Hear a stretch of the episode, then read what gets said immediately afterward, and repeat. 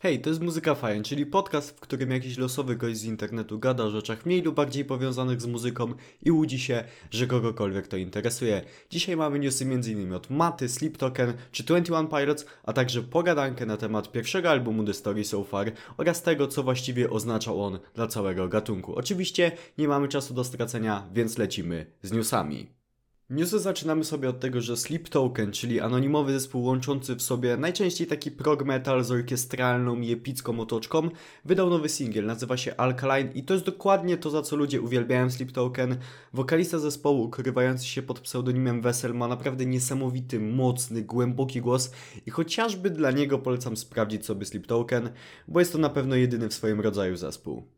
Przejdźmy na chwilę na krajowe podwójko. Nowym singlem podzielił się Mata i o oh wow, jestem znowu oczarowany. Kawałek nazywa się Kiss Cam Podryw Roku i to jest Michał, jakiego jeszcze nie znaliśmy, bo to giga uroczy love song, który w dalszym ciągu jest tak bardzo jego, że totalnie to kupuje. Tekst jest wprost genialny, beat to czysty vibe i ponownie dostaliśmy teledysk na poziomie tych z oceanu. Gorąco polecam.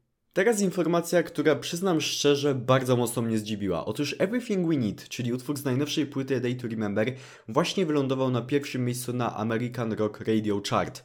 I nie chodzi o to, że mam coś przeciwko samemu utworowi, bo jest naprawdę całkiem sympatyczny jako jeden z niewielu z całego albumu, ale wszystko to, co działo się wokół zespołu w ostatnich miesiącach, to istny cyrk na kółkach i mimo wszystko cieszę się, bo na pewno zespół potrzebował czegoś takiego. To dalej nie jest dobry czas dla Day to Remember, dalej potrzebują kolejnych dobrych ruchów, ale to jest dobry start. Bardzo ciekawy tour ogłosiło 21 Pilots. Trasa nazywa się Takeover Tour i jej założenie polega na graniu w jednym mieście kilku koncertów, ale nie będzie to kilka koncertów w tym samym miejscu, tylko każdego dnia panowie będą występować w innym typie budynku. Najpierw w bardzo małym klubie, potem w średnim klubie, by zakończyć pobyt w mieście w największej możliwej hali. Nie spotkałem się szczerze mówiąc jeszcze z czymś takim, jestem naprawdę dużym fanem czegoś takiego i właściwie każdy na tym wygrywa.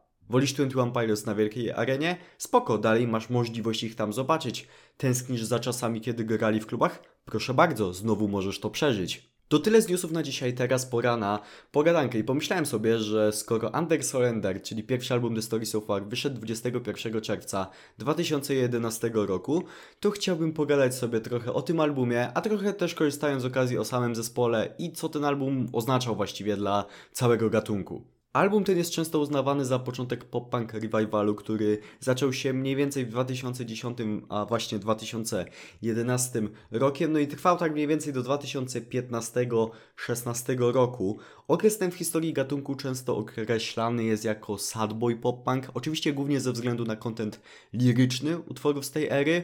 No i oprócz The Story So Far, takimi największymi ikonami tego okresu są chociażby takie zespoły jak Real Friends, Knuckle Pack, The Wonder Years, czy też do pewnego stopnia Neck Deep.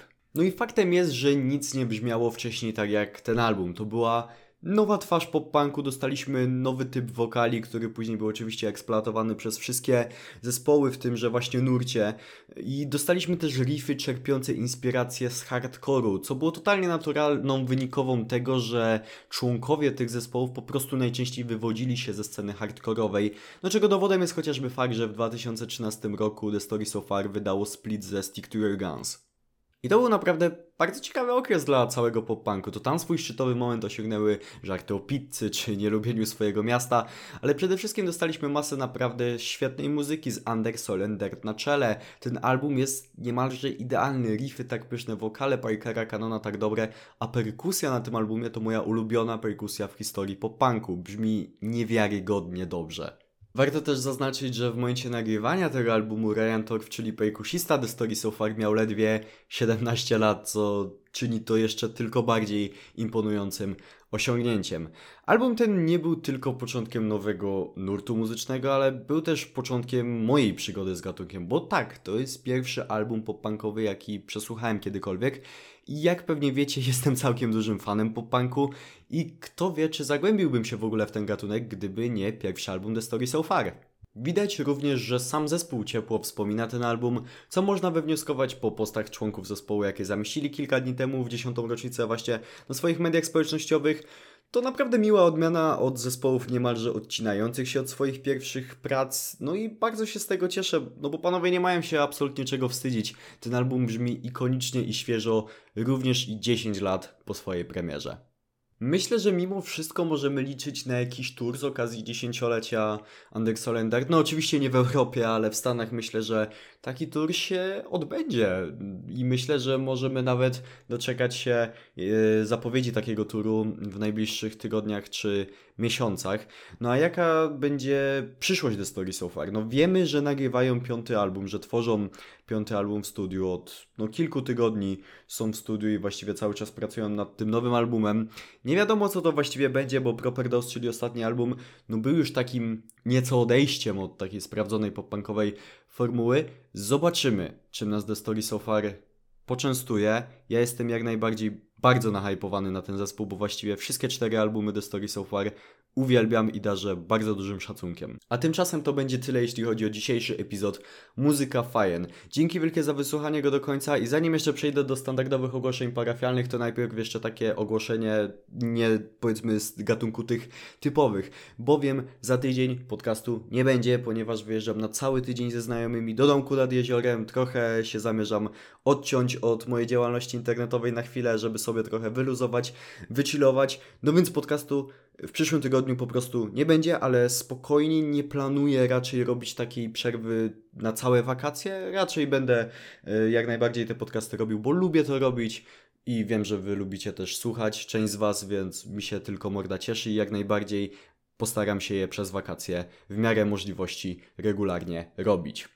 Przechodząc jednak teraz do takich ogłoszeń standardowych, po pierwsze zapraszam na mój główny kanał na YouTube, nazywa się Eidetyczna Zupa, gdzie robię rzeczy dość podobne jak na podcaście, czyli jakieś recenzje, wideo, eseje, tego typu rzeczy, więc jeśli podoba Wam się podcast, to może Wam się też spodobać. Mój kanał na YouTube zapraszam również na Discorda, gdzie można sobie pogadać ze mną, z innymi słuchaczami i będziecie na bieżąco z całą moją działalnością w internecie. No i zapraszam też na Twitcha, gdzie sobie okazjonalnie ostatnimi czasy streamuję, można sobie pogadać ze mną o grach, o muzyce, o czym tylko chcecie. Będzie mi bardzo miło, jeśli tam wpadniecie. I to tyle, ja już więcej nie przedłużam. Życzę Wam miłego wieczoru bądź dnia i do usłyszenia w następnym epizodzie. Hej!